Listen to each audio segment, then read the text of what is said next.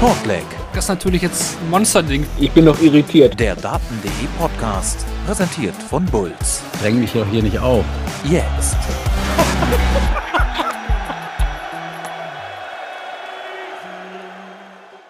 Luke und Luke sind die beiden Finalisten der PDC-WM 2024. Gemeint sind natürlich Luke Littler und Luke Humphries. Die Halbfinals sind gespielt und wir blicken genauestens drauf. Hier bei Shortleg, dem Dartn.de-Podcast, präsentiert von Bulls. Marvin lädt euch ein zum Mitdiskutieren, begrüßt aber erst einmal meine beiden Dartn.de-Kollegen. Zum einen Kevin Barth. Hallo Kevin. Hallo, ich bin nicht Luke. Und noch ebenfalls kein Luke ist auch Benni Scherp. Hi, Benni. Ja, hi und frohes Neues auch von mir. Moin, moin. Ach ja. Da war noch was. Darf man jetzt noch sagen, denke ich. Wir sind ja schon kurz nach 12. am 3. Januar, aber das sollte man definitiv noch machen dürfen. Ja, hallo an alle. Hier bei Twitch sind ja noch einige mit dabei. Guten Abend, gute Nacht, was sagt man um die Uhrzeit? Stellt gerne eure Fragen, eure Meinung zu den beiden Halbfinals oder auch schon eure Predictions fürs Finale. Auch darum geht es natürlich in dieser Folge. Und auch ein Dank an alle, die das sich im Real Life anschauen, zum Beispiel auf Spotify oder Google, Apple Podcasts. Schreibt uns gerne auf den Social Media Kanälen von dartn.de. Lasst ein Abo und Follow da. Oder unterstützt uns auch gerne, zum Beispiel auf Patreon. Tja, jetzt haben wir die beiden Finalisten gefunden und wir schauen natürlich auf die beiden Halbfinals, wie die beiden Lukes sich in das Finale dann am 3. Januar gespielt haben. Los ging's mit dem ersten Halbfinale. Rob Cross gegen Luke Littler. Kevin, und die Reise von Luke Littler, sie geht einfach weiter, denn der 16-Jährige besiegt auch Rob Cross deutlich mit 6:2. Ja, und die sind in allen Kategorien, allen relevanten vorne, soweit ich das sehe, auch wenn es in der einen oder anderen eher knapper ist, aber meine 106er Average und ordentliche Doppelquote, 15 mal 180 geworfen, das ist schon, also Wahnsinn, ne? Ich habe auch gedacht, jetzt hat er den ersten ganz großen Namen, ohne Disrespect zu allen anderen, aber Rob Cross ist dann, finde ich, schon nochmal eine andere Hausnummer. Wie kann er so ein Match spielen? Wie kann er es spielen, wenn er dann doch mal in Rückstand gerät? Das ist alles passiert und er hat trotzdem derart gute Antworten gefunden, dass Cross mit einem 102er Average einfach nur eine Statistenrolle geblieben ist. Benni, was beeindruckt dich am meisten bei Littler oder was hat dich in diesem Match am meisten beeindruckt? Naja, ich glaube, die Herausforderung, vor der er natürlich jetzt vor diesem Spiel auch stand, war, genau, was passiert, wenn er zurückliegt. Das hat Kevin eigentlich schon richtig angesprochen, weil diese Erfahrung hat er im Laufe des Turniers noch nicht so machen müssen. Und Cross legte eben auch wirklich los wie die Feuerwehr mit 15, 12 und 13 Darts, glaube ich, zum ersten Satz. Und dadurch gerät er direkt in Rückstand. Und in meinen Augen war Littler im zweiten Satz leicht anfällig. Also er hat auf mich den Eindruck gemacht, wenn man ihn wirklich hätte schlagen können oder vielleicht auch so ein bisschen was reindrücken können, dann war das in dieser ersten Phase des Spiels. Und da hat er sich ja auch rausgebissen. Cross hat ihn da zum 2-1, glaube ich, gebreakt im zweiten Satz. Und trotzdem konnte er diesen zweiten Satz eben noch für sich entscheiden und konnte das Spiel dann wieder von vorne gestalten. Das, was er im Turnierverlauf schon hervorragend machen konnte. Und wie er dann aber wirklich das von vorne gestaltet hat, war wirklich unfassbar beeindruckend. Und ja, wie ihr schon richtig gesagt habt, er hat wirklich noch eine Schippe draufgelegt. Er darf in 18 Darts breaken, Cross, ja. Was, glaube ich, unterstreicht, was du sagst. Und vergibt dann aber halt auch einen Set-Dart, wo man schon das Gefühl hatte, wenn er da das 2-0 macht, dann kann es nochmal ein anderes Spiel werden. Aber danach übernimmt halt Littler die Initiative, habe ich mir das 142er-Finish aufgeschrieben und auch er durfte in 18 Darts breaken und dann hatten wir vielleicht dann nochmal einen entscheidenden Moment, den ich mir noch notiert habe. Im vierten Satz geht es in den Decider. Da hat Littler davor 149 gecheckt und dann spielt er halt einen 11-Darter im Decider, wo Cross, glaube ich, den 9-Darter hätte spielen müssen. War das Leck, wo er die 6 Perfekten hatte? Mhm. Ja, also viel mehr ging dann halt nicht. Und das waren, ich glaube, danach war ein Statement gesetzt und dann, klar, verkürzt Cross nochmal, macht hier 138. 30 zu und er ist da, weil Littler in 3 verschiedenen Legs halt dann auch Doppel verpasst. Aber trotzdem kippt das Spiel dann auch hier nicht. 6. Satz. Cross hat 2 Chancen, um zum 2:2 auszugleichen und schenkt Littler dann quasi das Break in 17 Darts. Und das sind halt so Dinge gewesen. Alles über 15 ist gegen Littler halt fatal und in diesem Moment halt auch wieder fatal gewesen. Und dann gab es keinen Weg mehr zurück. Was habe ich mir noch aufgeschrieben? Hat dann wieder das Scoring dominiert, Littler im 7. Satz.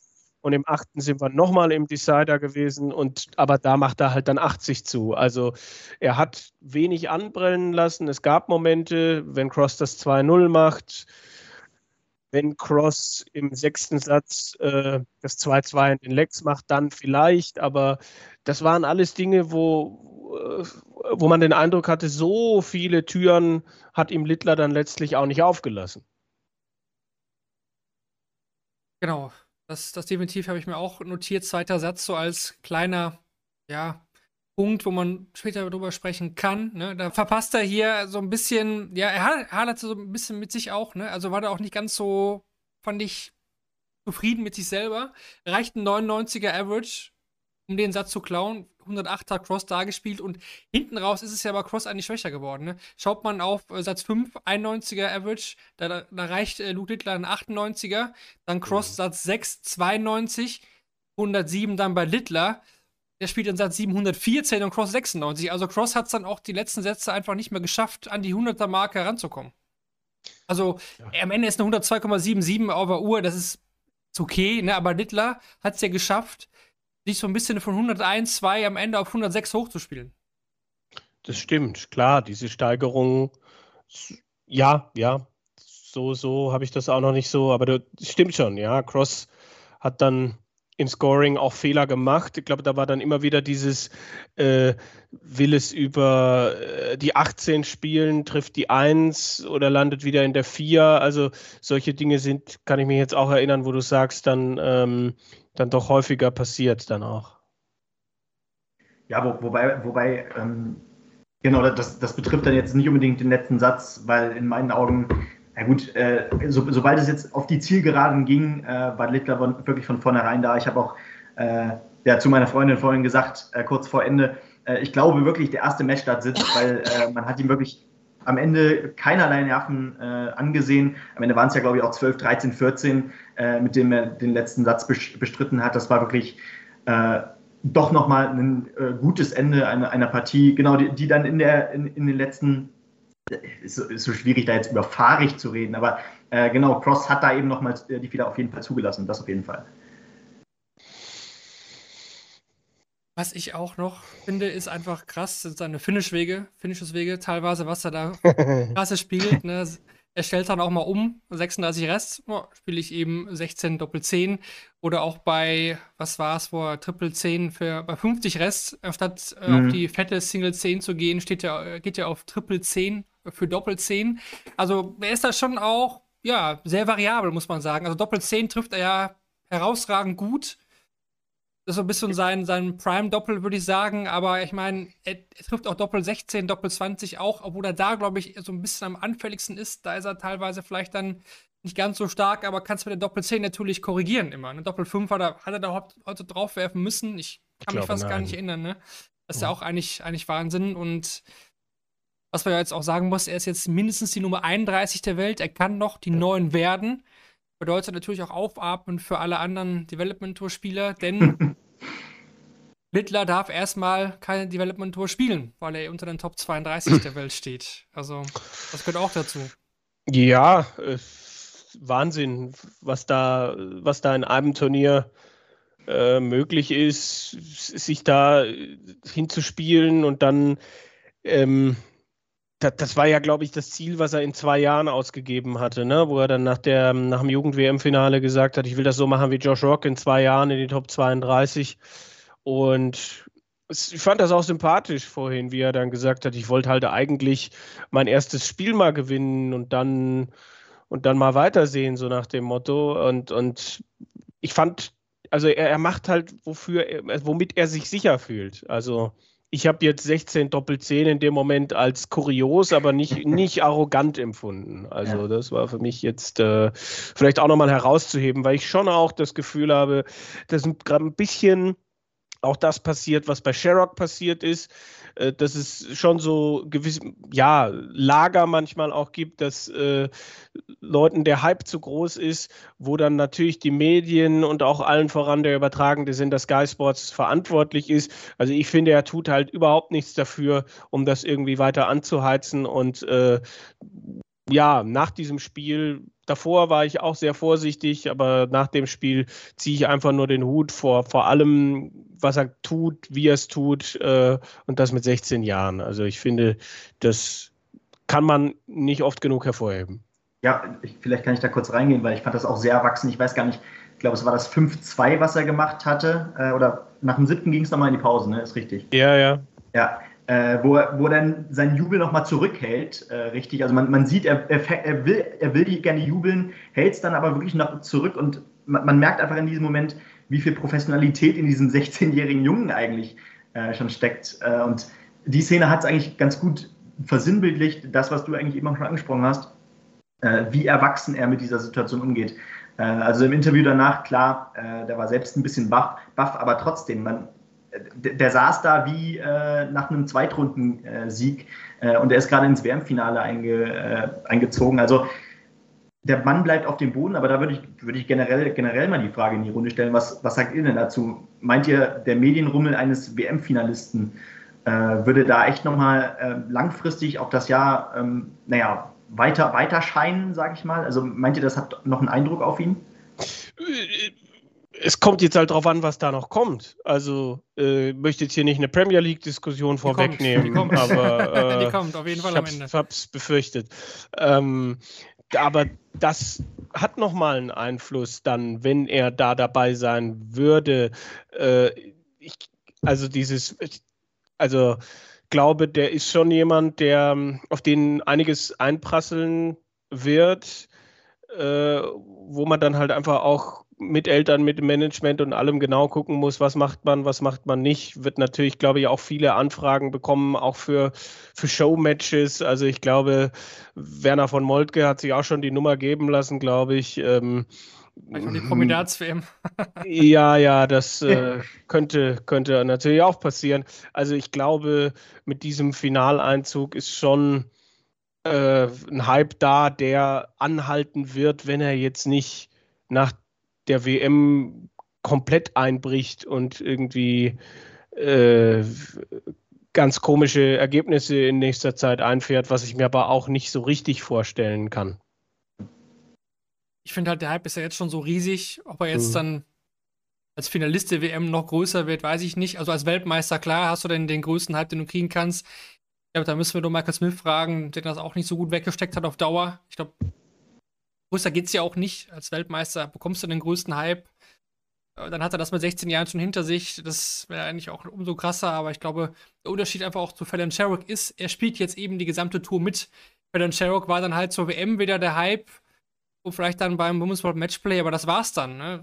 Q-School hat sie dann nicht geschafft. Aber dann ist das Jahr auch dann so ein bisschen im stillen Kämmerlein bei den Nerds jetzt in der Blase. Okay, aber die hat nicht mehr gespielt. Luke Littler wird halt jedes einzelne Turnier Pinto weiß man nicht, ob er sich für jedes qualifizieren wird, das muss er halt erstmal noch machen, aber er wird halt auch bei den großen Turnieren, klar, wenn er jetzt dann Weltmeister wird, dann ist er die 9. der Welt, dann ist er da auch schon safe dabei, aber er wird halt das ganze Jahr mitspielen und da ist immer Aufmerksamkeit drauf, also nicht auf den kleinen Proto-Events, aber ich glaube, für jedes große TV-Event, das Masters wäre er dann ja auch, wenn er gewinnt, dabei, dann geht's dann schon los, Premier League reden wir gleich drüber, aber bald Matchplay und so, da wird er der Posterboy sein.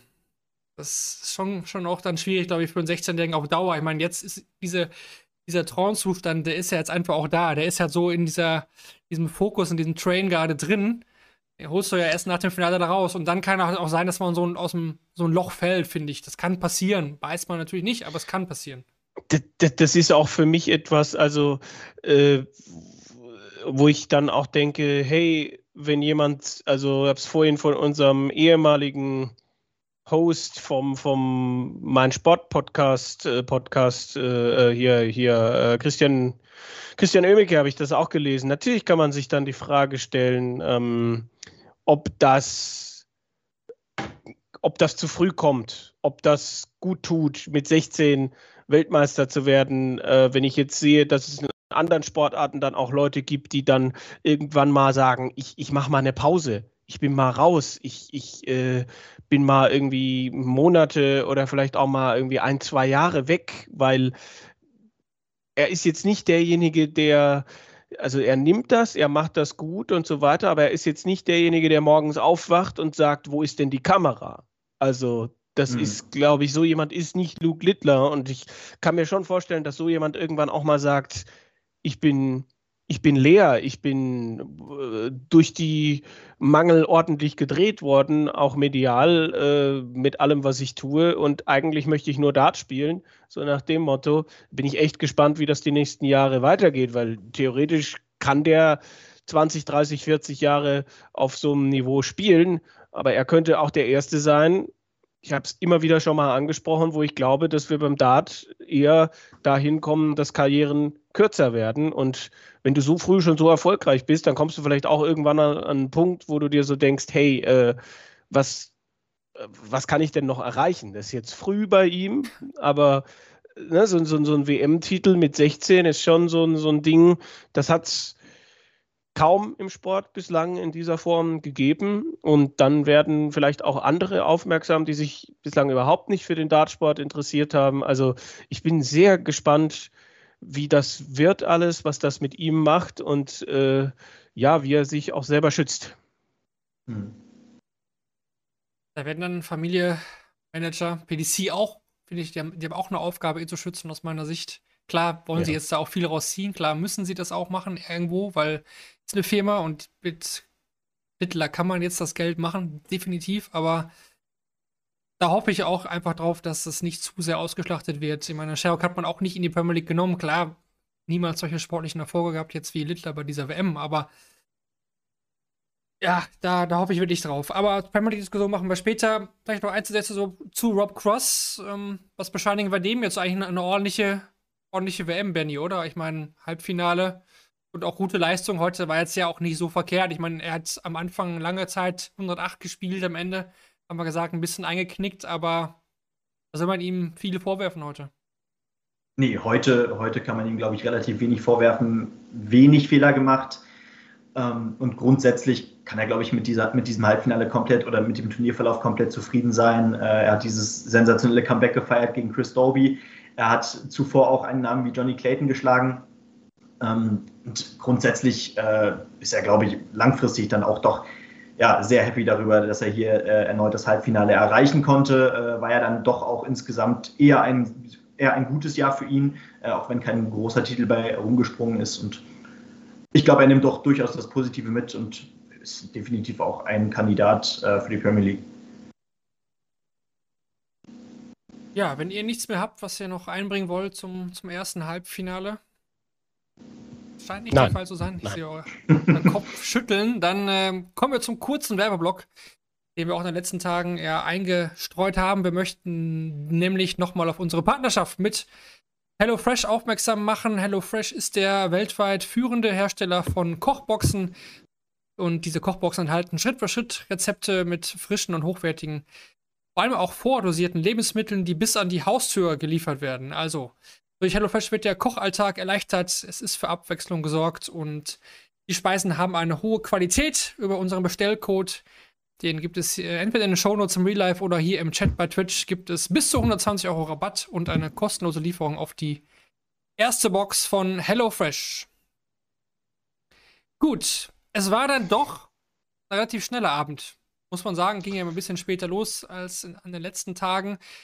Aber erneut sind die Halbfinals relativ klar. Hatten wir im letzten Jahr schon so, in diesem Jahr noch krasser. Denn die neue Nummer 1 der Welt, herzlichen Glückwunsch dazu an Luke Humphries. Mit einer, wie sagt man neudeutsch, so Boss-Performance und einem Whitewash über Scott Williams. Mit dem Top-Average des Turniers. 108,74. Benni, das war jetzt mal nochmal eine richtige Ansage von Humphries. Ja, Wahnsinn. Ich glaube, ich habe es jetzt gerade nicht genau im Kopf, wie viele High-Finishes waren, 6 oder 7. Also ein Wahnsinnsspiel von ihm. Natürlich in der Anfangsphase habe ich dann auch, also Williams hatte seine Momente, aber natürlich war er längst nicht stabil genug, um ein Humphries in dieser Form gefährlich zu werden.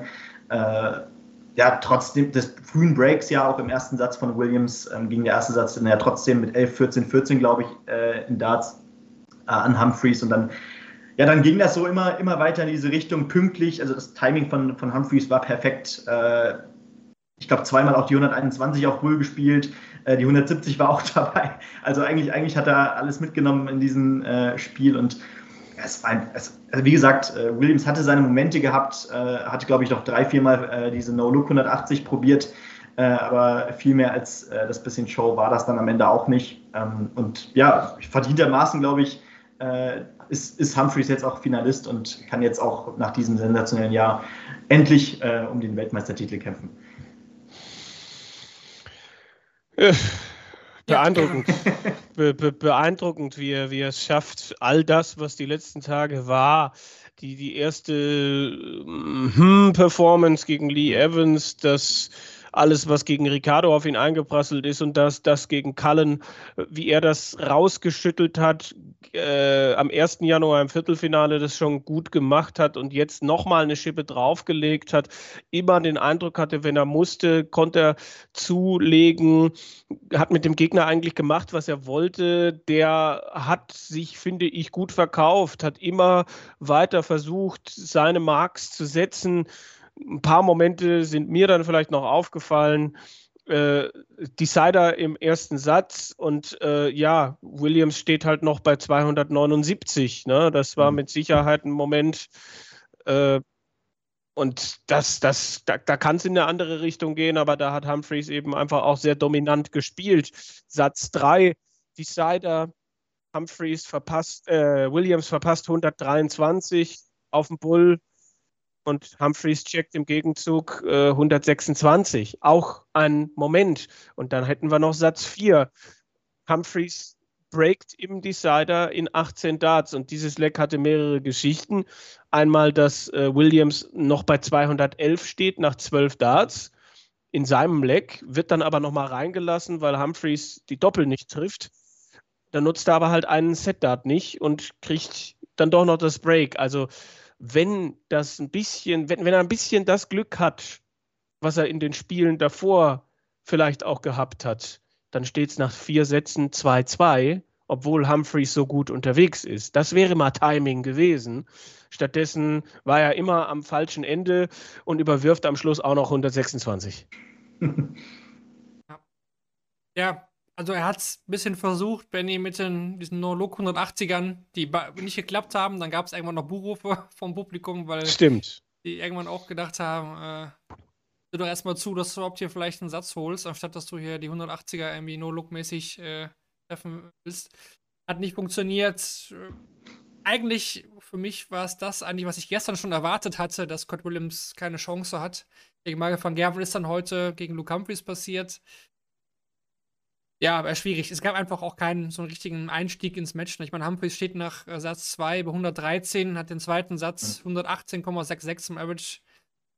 Schwierig dran zu kommen, ne? Ich meine, Kevin hat die Punkte genannt. Das waren da vielleicht mal 1, 2 Decider da, aber Humphries auch, was hat er gesteckt? 170, 136, 126, zweimal 121, 125. Ja, also was hätte passieren müssen, dass Scott Williams das irgendwie gewinnt heute? Eigentlich unmöglich, oder? Also steht da einfach kein Punkt.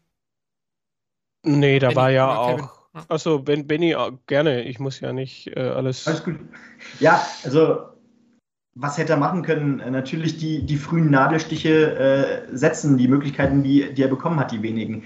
Und das war eben wieder, wie eigentlich auch im ersten Spiel bei Cross, war es hier auch wieder die Anfangsphase, wo natürlich direkt der Decider kam und er eben weit weg war im Decider. Also genau in diesen Momenten, Thema Timing sprechen wir so oft drüber, aber das ist eben einfach der Fall, wenn du deine Chancen da nicht nutzt oder dann nicht zum richtigen Zeitpunkt in einem Deciding Lag von einem Satz da bist, dann kann das eben gegen einen Spieler wie Humphries auch schnell gehen und dann waren dann eben auch 2, 3 Sätze dabei, die dann zu 0 schnurstracks in die Hände von Humphries fallen. Und genau das ist eben nicht passiert, dementsprechend am Ende deutlich und zu null. Ja, das ist jetzt die Frage, was machen wir damit? Also jetzt haben beide ordentlich abgeliefert. Für beide ist es aber auch das erste WM-Finale. Natürlich hat Humphries die größere Erfahrung als Profi, wo ich vorhin auch schon gesagt habe, irgendwann muss doch Littler mal darüber nachdenken, was da passiert ist. Irgendwann muss er doch mal vor Glanz und weiß ich nicht, Realisation, was er da geschafft hat, erstarren und so weiter. Auf der anderen Seite war aber halt auch Humphries noch nie im WM-Finale und ich habe es eben gesagt, auf den ist auch viel eingeprasselt. Also sehr, sehr schwer irgendwie sich da, also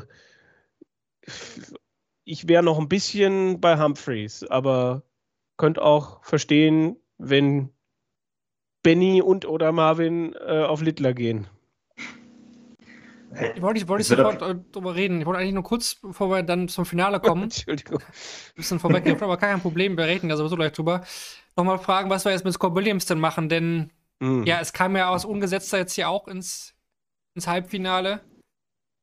Also den hatte ja gar keiner auf dem Zettel. Ich meine, Luke Littler hatte ja auch keiner bis zum Finale auf dem Zettel, dass er Thema war, so vom Namen her oder im Gespräch war. Und wir wussten, dass dann 16-Jähriger kommt, der sehr, sehr gut ist, der ein Wunderkind ist. Ich denke, das können wir auch so sagen. Aber Scott Williams war jetzt ja wirklich kein Name, mit dem wir irgendwie was, ne? Kevin hätte mal über ihn sagen können.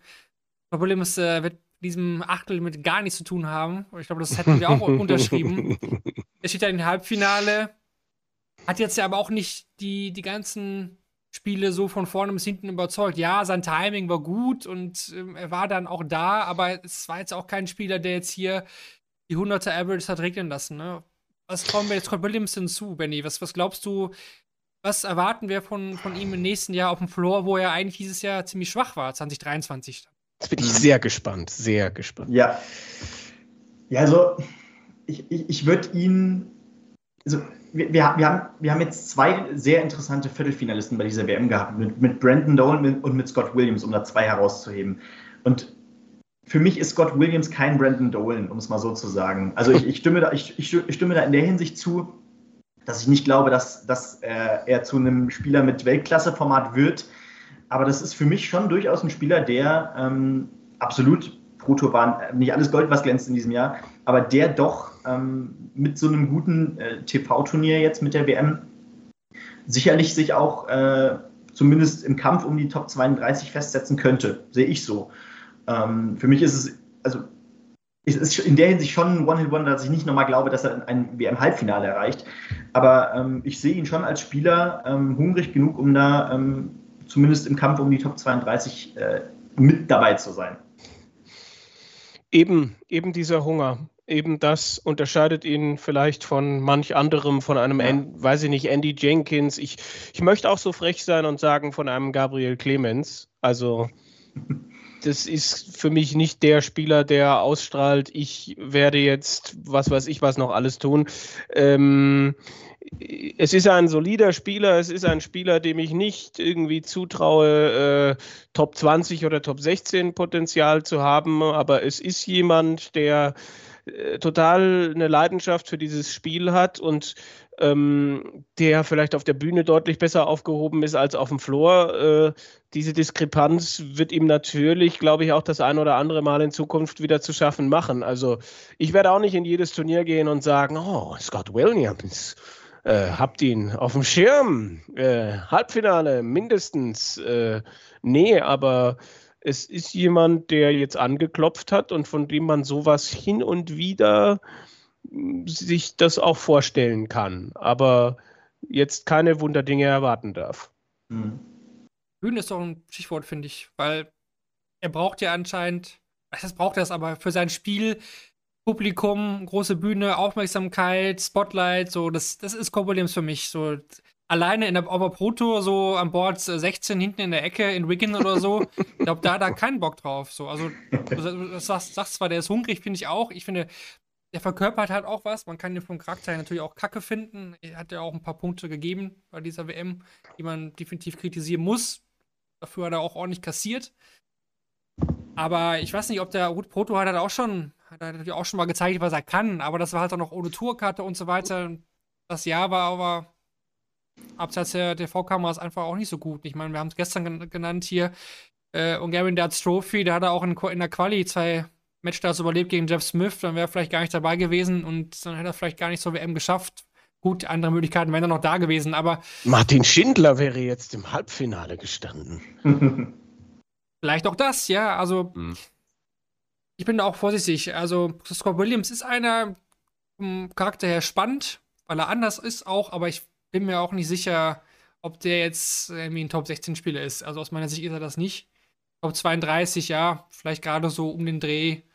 Aber irgendwie ist er für mich auch noch nicht so gesetzter. Aber das wird er vielleicht dann dauerhaft erstmal bleiben. Zumindest dann bis zur WM mal gucken. Aber sehen jetzt auch nicht so. Also hier kam auch Kirk Shepard im Chat. Also das würde ich jetzt nicht sagen. Also finde ich auch Williams, also Shepard hat, weiß ich gar nicht, 13 Matchstarts überlebt auf seinem Weg zum WM-Finale. Hat im Finale, ich habe es nochmal nachgeguckt, weil ich ein Interview mit John Part für ein anderes Projekt gemacht habe, im Finale 85 gespielt im WM-Finale. Also da ist ja Scott Williams noch definitiv ein Regal drüber einzuordnen. Ich verstehe aber, dass man bei den Stories, um das so die Klammer zu schließen, bei den Stories, die wir bei dieser WM hatten, sich überlegt, wann gab es so eine verrückte WM zum letzten Mal und dann irgendwo bei 2008 auch landet. Mhm. Ja. Aber er ist nicht ins Finale gekommen, Scott Williams, weil er eben 6-0 verliert gegen Luke Humphries. Gut, auch heute, auch wenn die Auswahl nicht mehr groß ist, haben wir das noch im Programm, morgen natürlich in etwas anderer Form, aber heute nochmal den Player of the Day und das Match of the Day. Benni, leg gerne mal beim Spieler des Tages vor. Ja, kurze Überlegungszeit. Ich glaube, ich hatte noch nicht die Ehre, Luke Littler zum Player of the Day zu benennen, weil ich ja zwischen den Jahren tatsächlich im Urlaub war. Dementsprechend würde ich, glaube ich, mit Littler gehen, weil die Herangehensweise, wie er sich auf der Bühne gegeben hat in einem WM-Halbfinale und wie er tatsächlich mit seinen 16 Jahren in diesem Halbfinale noch eine Schippe drauflegen konnte, das ist für mich sogar noch ein bisschen Mehrwert, gerade mit dem Gegenwind von Rob Cross als ein Luke Humphries, von dem wir diese Performance in einer derartigen Art und Weise das ein oder andere Mal schon mal gesehen haben und der gegen Scott Williams auch ja zumindest weniger Gegenwind zu befürchten hatte. Und Kevin geht auf Luke Humphries dann. Ja, schon, weil ich glaube, dass er derjenige ist, von dem jetzt die meisten erwartet haben, dass er jetzt diese Chance nutzt, diese Tür, die sich da aufgetan hat. Und da hätten viele andere, glaube ich, nicht so eine Performance rausgehauen. Also es ist eng heute, definitiv. Und ich könnte auch genauso gut Luke Littler sagen, aber ich bin heute auch sehr beeindruckt von Luke Humphries, deswegen ist er mein Player of the Day. Ich habe aber, also finde schon, dass dann Littler gegen Cross gegen Littler das Match of the Day gewesen ist, auch wenn das bei einem 6:2 immer und im 6:0 nicht so einfach ist. Ich überlege gerade, wenn wir diesen Podcast am 1. Januar oder 31.12.2006 aufgenommen hätten, wo Phil Taylor 6-0 gegen Andy Hamilton gewinnt und Raymond van Barneveld 6-0 gegen Andy Jenkins, was dann das Match of the Day gewesen wäre. Aber da waren wir ja alle noch nicht. Da gab es noch gar keine Podcasts. Ja? Wahrscheinlich nicht. Und dann hat es irgendwie auf Stein alles aufgeschrieben. Aber so lange ist es noch nicht her. Nee, gut. Ja, denke ich, können wir so stehen lassen. Morgen dann natürlich in der letzten Folge können wir dann das Match des Turniers natürlich und auch den Spieler des Turniers darauf. Können wir uns freuen. Das ist dann vielleicht nicht ganz so einfach wie heute beim Spieler und beim Match des Tages. Schreiben Sie uns Ihre Postkarte. Oder per Brieftaube. Dann kommen Sie auch noch zeitig an. Der Briefschlitz hat geklappert. Schon gerade ein bisschen angeteasert, Finale, schon mal eine erste Einschätzung gegeben. Luke Littler gegen Luke Humphries. Was haben wir auf der einen Seite? Wir haben den aktuellen JDC World Champion, den aktuellen PDC World Youth Champion, der jetzt auch zum World Champion der ganz Großen werden kann. Das ist bisher auch nur Michael Smith gelungen, Jugendweltmeister und irgendwann später auch Weltmeister zu werden, was aber auch Luke Humphries schaffen kann, denn der hat ja bekanntlich auch schon mal die Jugendweltmeisterschaft gewonnen und kann jetzt auch sich zum großen Weltmeister in Anführungsstrichen führen. Also das wird auf jeden Fall einen der beiden gelingen. Direkt nacheinander, aber natürlich bei Luke Littler das Einmalige. Kevin, du hast schon ein bisschen gesagt, wenn du vorne siehst, Benni, deine Einschätzung. Also ein Head-to-Head können wir natürlich jetzt hier auch nicht viel liefern. Also die sind sich halt aber Tour auch nicht wirklich begegnet. Ne? Einfach nicht möglich. Was glaubst du? Ja, ich würde in der Tendenz auch, wie Kevin eben schon angeteasert hatte, hauchdünn zu Humphries tendieren. Das liegt einfach an diesem Jahr, an mehreren Majors, die er gewinnen konnte, an mehreren Performances im Jahr, die ich gesehen habe und gedacht habe, okay, der ist es gerade einfach. Und das ist aber auch der einzige Grund dafür, dass ich hier auf Humphries gehe. Und der liegt eben außerhalb des Turniers so ein bisschen. Weil die letzte Hürde, das letzte Fragezeichen, was ich hatte, ist, wie funktioniert ein Luke Littler im weiteren Turnierverlauf bei Gegenwind? Und der Gegenwind, auch wenn es am Ende natürlich deutlich war, kam von Cross doch durchaus. Wie gesagt, wir haben ja eben schon gesagt, wenig Fehler hat er selber gemacht. Luke Littler war einfach eine Wucht heute Abend. Er hat also diese Generalprobe auf das große Finale auch erfolgreich gemeistert. Und dementsprechend würde das wiederum für Littler sprechen. Aber wie gesagt, aufgrund des Jahres gehe ich, glaube ich, einfach nur 55-45 mit Humphries. Was wolltest du fragen? Das hätte mich jetzt interessiert. Ich wollte fragen, was denn die Schlüssel sein werden im Finale, weil vom Scoring her kann Luke Humphries Luke Littler ausscoren. Frag ich mich, weil klar hat Humphries heute wirklich krass gescored, aber das kann doch Littler eigentlich matchen, oder? Ja, kann ich mir vorstellen. Ich hatte so ein bisschen den Eindruck, dass Littler ein bisschen anfälliger ist, dafür mal irgendwie einen Leck zu haben, wo er dann mal 44, 59, 58 spielt. Aber dann wirft er halt eine 180 nach. Also ich sehe minimale Scoring-Vorteile für Humphries. Aber wenn beide das spielen, was sie können, dann kann ich mir durchaus vorstellen, dass wir wirklich dann auch Momente haben, wo Breaks schwer sind, dass wir viele, viele Holds sehen werden.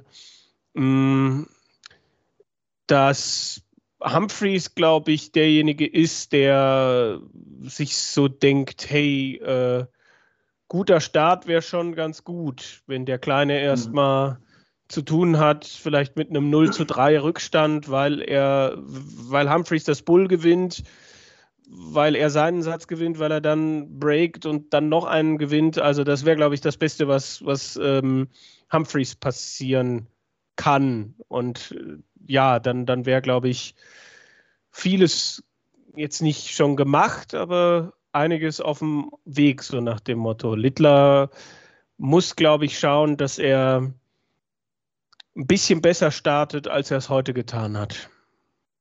Aber meint ihr, also ich höre jetzt so ein bisschen raus, ich glaube, wir sind uns relativ einig, dass ich sag mal, das große Spiel, das Finale, da wird jetzt Luke Littler auch nicht unbedingt beeindruckt von sein, oder? Oder glaubt ihr wirklich, dass er erstmal so ein bisschen eine Anlaufzeit braucht in dieses Finale? Weil bisher, also heute ging es ja auch wirklich vom ersten Leck an richtig drauf los. Also Finale ist natürlich das größte Ding, aber ich weiß nicht, warum er denn genau dann jetzt beim Finale diese Nerven zeigen sollte und noch nicht zum Beispiel gegen Barney, was ja auch einer seiner Idole war oder ist, oder jetzt heute gegen einen gut spielenden bis dahin Rob Cross. Also klar, Finale macht sicherlich irgendwas mit einem, aber das will ich bei Luke Humphries aber auch nicht ausschließen, denn für mich war eigentlich erst heute so das weltmeisterliche, was ich bei Luke Humphries erwartet habe, vielleicht schon vor dem Turnier, was man auch natürlich von der Performance her nicht immer erwarten kann, weiß ich selber, dass diese 110er Averages in Serie zu hauen, das ist schwer, aber er hat sich anfällig gezeigt und ich finde heute auch wieder 1, 2, Lex waren ja auch dabei, wo er dann auch mal wieder 3, 4, 5 Doppel verpasst hat in Serie. Das war in den Matches davor ja auch sehr oft der Fall und ich finde, das kann er sich eben im Finale nicht erlauben. Heute gegen Scott Williams, er hat auch ultra gecheckt, ne, diese ganzen High-Finches, also das weiß ich auch nicht, ob er das im Finale auch nochmal in der Form auch nochmal zeigt. Und Thema Fans würde ich gerne aufmachen, weil ich nämlich glaube, dass die Fans eher auf Seiten von Littler sein werden, weil Humphries immer noch nicht over ist, finde ich, bei den Fans. Weiß nicht, wie ihr das seht. Kann das auch zum Faktor nochmal werden, weil ich glaube, die Story hätten sie gerne zu Ende geschrieben, die Engländer. Das ist zumindest meine Meinung dazu. Ja, kann mir ja nicht so richtig vorstellen, dass sie im Duell England gegen England, wenn wenn Humphries mit Klasse überzeugt, dass er dann irgendwie so behandelt wird wie jemand aus einer anderen Nation. Kann ich mir nicht so ganz vorstellen, aber ich sehe schon auch ein paar Sympathien mehr bei Luke Littler, aber ich kann mir nicht vorstellen, dass wir dann irgendwie bei, weiß ich nicht, 6-6 irgendwie dann Buhrufe bekommen, wenn Humphries auf Doppel wirft. Sehe ich noch nicht so richtig, aber ich sag mal, dem Publikum ist eigentlich alles zuzutrauen. Also Dart-Fans sind, finde ich, doch dann auch unberechenbar. Da können sich dann Dynamiken entwickeln. Ja, schon auch. Also Humphries, du hast es gesagt, Humphries darf nicht anfangen, so seltsam unkonzentriert auf die Doppel zu sein und Littler sollte schauen, dass er nicht einem zu großen Rückstand hinterherläuft. Ja, das war bisher noch nicht der Fall. Ja. Genau. Ja, und zum Thema, ob das Publikum ein Faktor sein kann, ich glaube eher nicht. Also in einer Light-Variante natürlich im Finale wird das sicherlich nochmal ein bisschen was anderes sein vielleicht, aber in der Light-Variante haben wir das ja gegen Rob Cross jetzt schon mal gesehen. Das Publikum war, ich denke, zum Großteil doch eher für Littler, aber dann zeigte sich das eher weniger in einem Five-Konzert, sondern mehr in, Littler Wonderland-Gesängen und ähnliches. Ne? Also, und auf sowas reagiert ein Humphries nicht. Also ich glaube, dafür ist er natürlich durchaus erfahren genug. Wir werden sehen. Ich bin mir da nicht ganz so sicher. Wenn ich ehrlich bin, weil man weiß auch nicht, wie wird die Konstellation sein der Fans. Wie viele Deutsche sind denn dann da und so weiter und so fort. Ne? Weiß man ja jetzt auch nicht vorher. Und ich bin immer noch der Meinung, dass Humphries bei den Fans nicht so gut ankommt. Ja.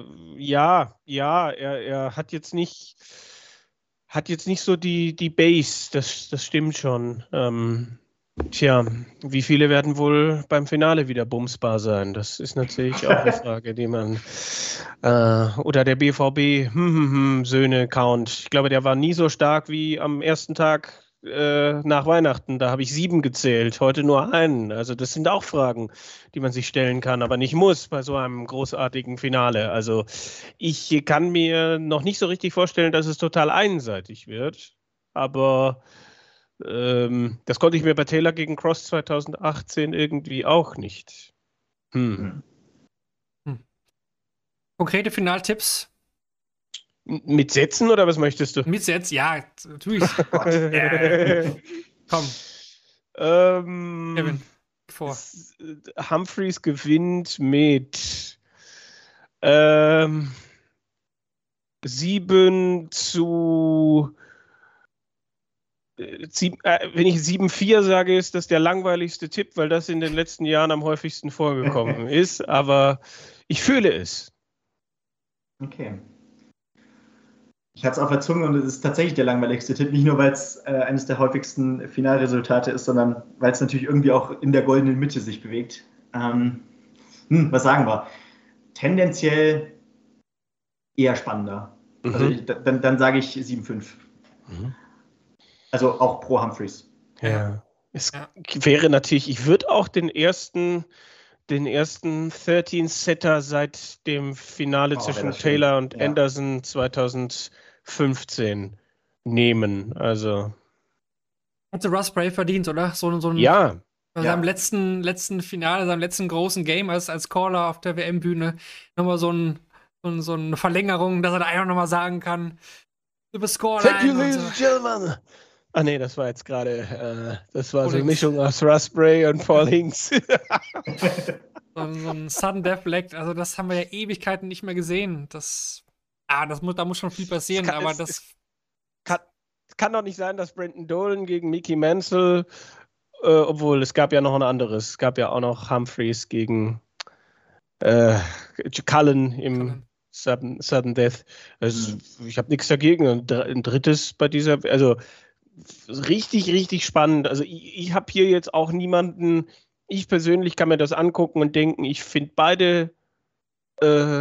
beide haben was für mich und gebt es euch 3 Stunden und dann wird einer nach 13 Sätzen Weltmeister. Das würde ich mir wünschen, aber ja.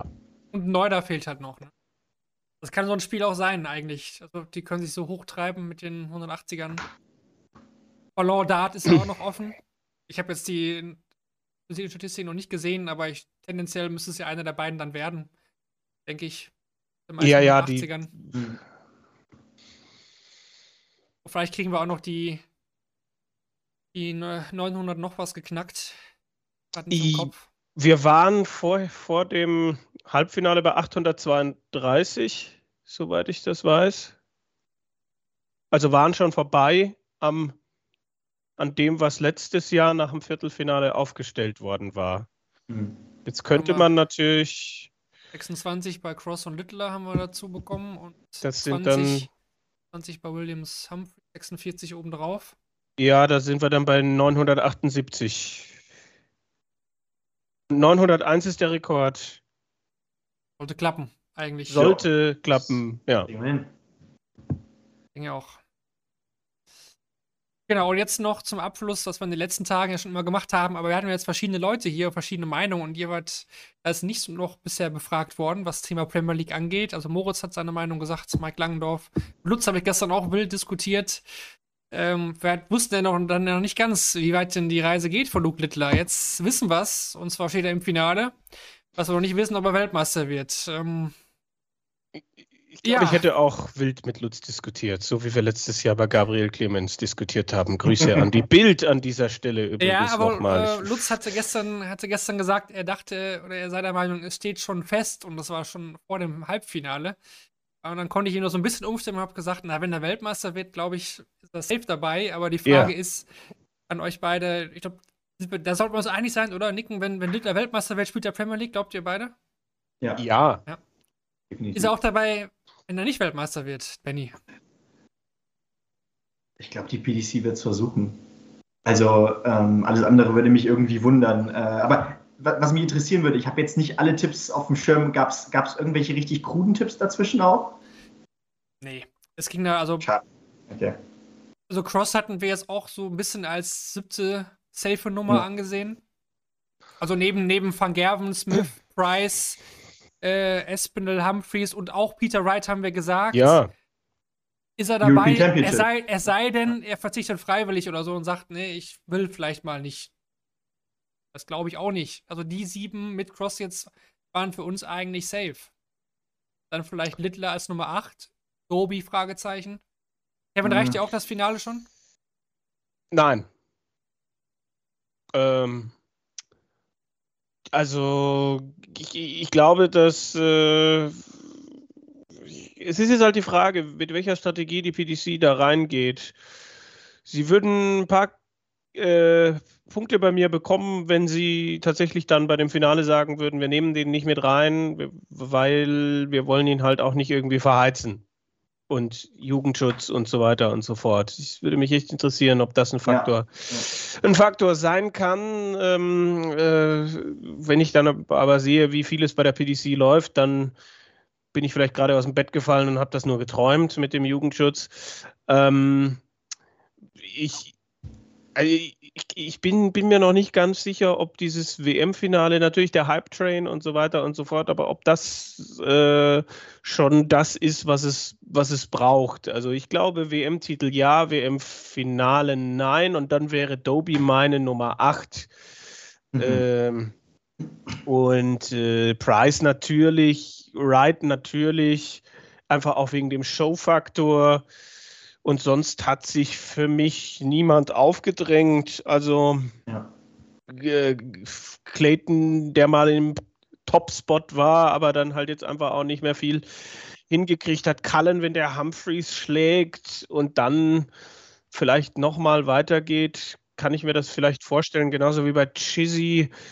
Das hat aber nicht... Walk uns rein im Chat. Damon Hatter. Aber auch verspielt wahrscheinlich. Das ist für mich auch der Überschrift. Aber viel UK also, halt dann, ne? Das ist halt dieses Jahr so. Ja, aber, ja, genau. Aber wer soll... Vier Engländer also, im Halbfinale.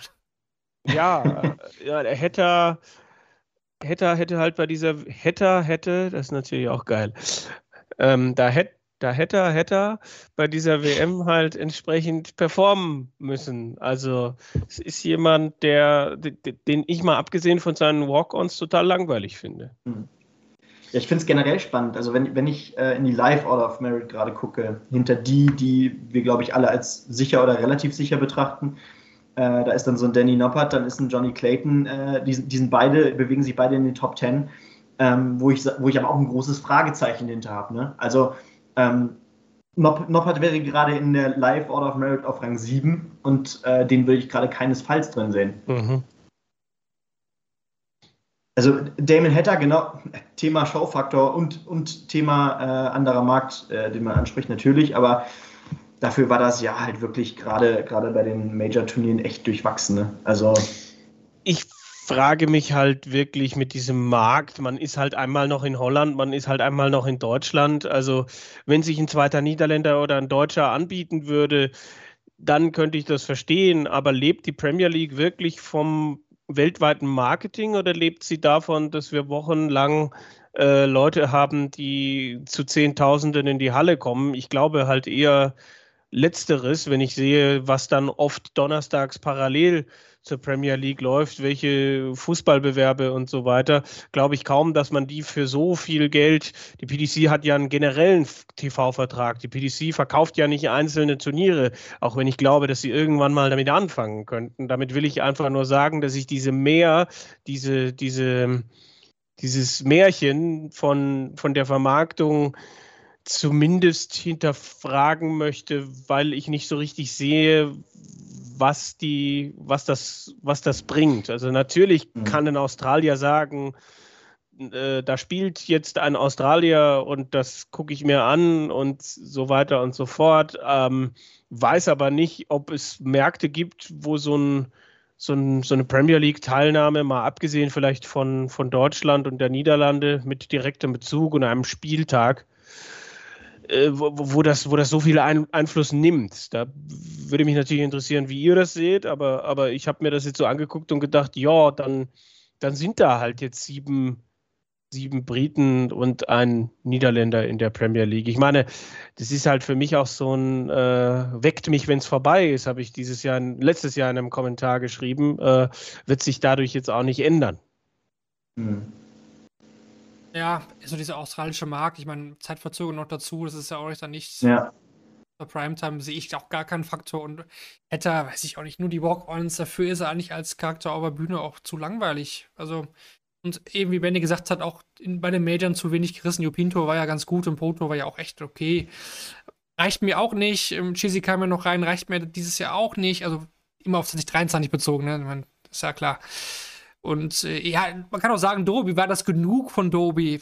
Mhm. Kann man auch drüber streiten, aber es drängt sich einfach keiner auf. Clayton, dem wird man, glaube ich, gar keinen Gefallen tun, so wie der gerade drauf ist. Sollte man am liebsten da nicht mit reinnehmen. Der hat gerade andere Baustellen noch. Ja. Und ja, ich gehe davon aus, dass Wright, wie gesagt, das nicht absagt, weil er kann trotzdem auch wieder 1-2 Nächte gut spielen und dann wieder 5-mal im ersten Spiel rausgehen. Und sonst, also wie gesagt, was wir gestern noch besprochen hatten, es ist ja der erste Spieltag eigentlich immer die Neuauflage des WM-Finals. Ne? Das ist ja in den letzten Jahren immer so gewesen. Müsste man auch darauf verzichten, dann, wenn man sagt, Littler ist nicht mit dabei. Tja, Part gegen Shepard am ersten Spieltag der Premier League 8 hätte ich gerne gesehen, wirklich.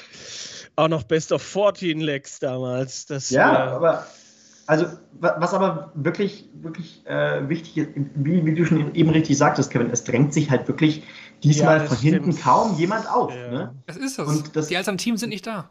Ja, genau. du hast vielleicht Doby und also ich sehe auch, dass nach Doby der nächste Kandidat Littler ist. Darauf so weit ja. würde ich mich runterhandeln lassen.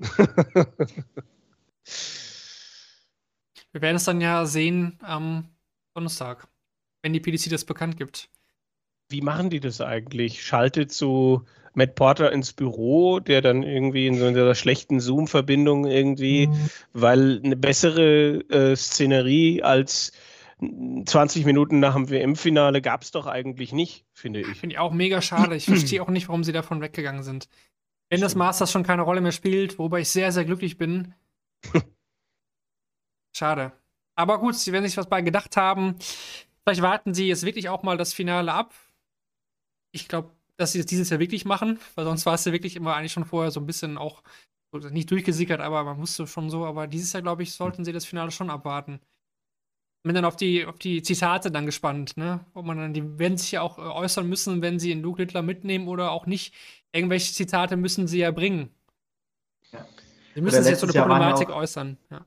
Ja, oder jetzt vor der letzten Premier League-Saison gab es ja auch die eine oder andere Stimme, die sich darüber aufgeregt hat, dass er nicht in der Premier League dabei ist. Ich bin gespannt, ob es diesmal Namen gibt, weil wie gesagt, es wird echt spannend, wer sich da traut, in der Öffentlichkeit doch nochmal ein bisschen Dampf rauszulassen. Also Ross Smith sollte sich dieses Jahr, glaube ich, nicht beschweren. Nee. So Cullen ja. Eigentlich auch nicht. Aber das ist eigentlich, wenn der Dartsport noch populärer wäre, könnte man halt eigentlich so eine Comedy anbieten, so die Entscheider-WG, ne? Wo dann so die, weiß nicht, wer da überhaupt Mitspracherecht hat, aber mit Sicherheit wird da auch Barry Hearn wohnen und Matt Porter und vielleicht gäbe es noch eine Standleitung zu Phil Taylor oder sowas und dann wären halt kurz vorher irgendwie so die Anrufe fällig, so, möchtest du an der Premier League teilnehmen? Nein. So, das wäre witzig. Das wär so eine lokale Nominierung vom DFB, wo Julian Nagelsmann dann alle anruft und dann das bekannt gegeben wird, ne? So ein bisschen. Yes. Ja, Ricardo, do you want to... I don't understand. Okay. What? No, okay. Not this time, next year. Yes, Confidence. Vielleicht entwickelt sich da ja auch dann so eine Standleitung wie die von Uli Hoeneß in den Doppelpass irgendwann. Ja,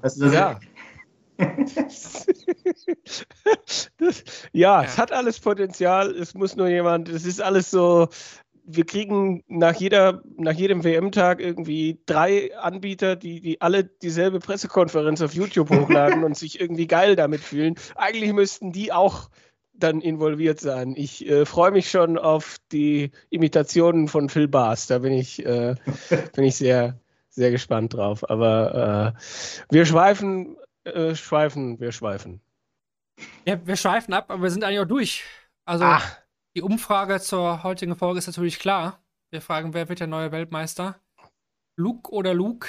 Das könnt ihr wie immer abstimmen bei Spotify. Hier wurde ja schon im Chat abgestimmt. Sie können das auch auf den verschiedenen sozialen Medien morgen oder heute dann von dartn.de machen. Da werden wir überall die Umfrage starten.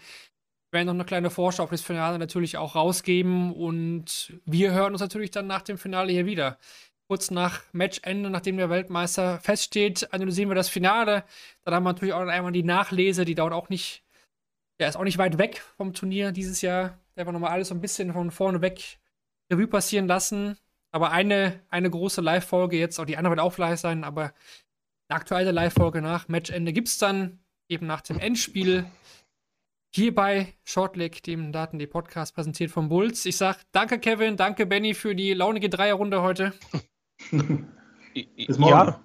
Ja, bis zur Nachlese, glaube ich. Ich hatte mich, glaube ich, gesagt, ich empfehle mich, so nach dem Motto. Genau, morgen Benni und ich, Finale. Wird dann uns als Duo geben und dann Kevin und ich wahrscheinlich dann als Duo bei der Nachlese. So sieht's aus, so soll's sein. In dem Sinne, danke an alle, die live mit dabei waren, über Twitch, 1 Uhr, gute Endzeit und für alle anderen, freut euch aufs Finale, sollte toll werden, viele 180er und vielleicht auch den neuen Data, wir werden es sehen. Macht's gut, bis dahin, gute Zeit.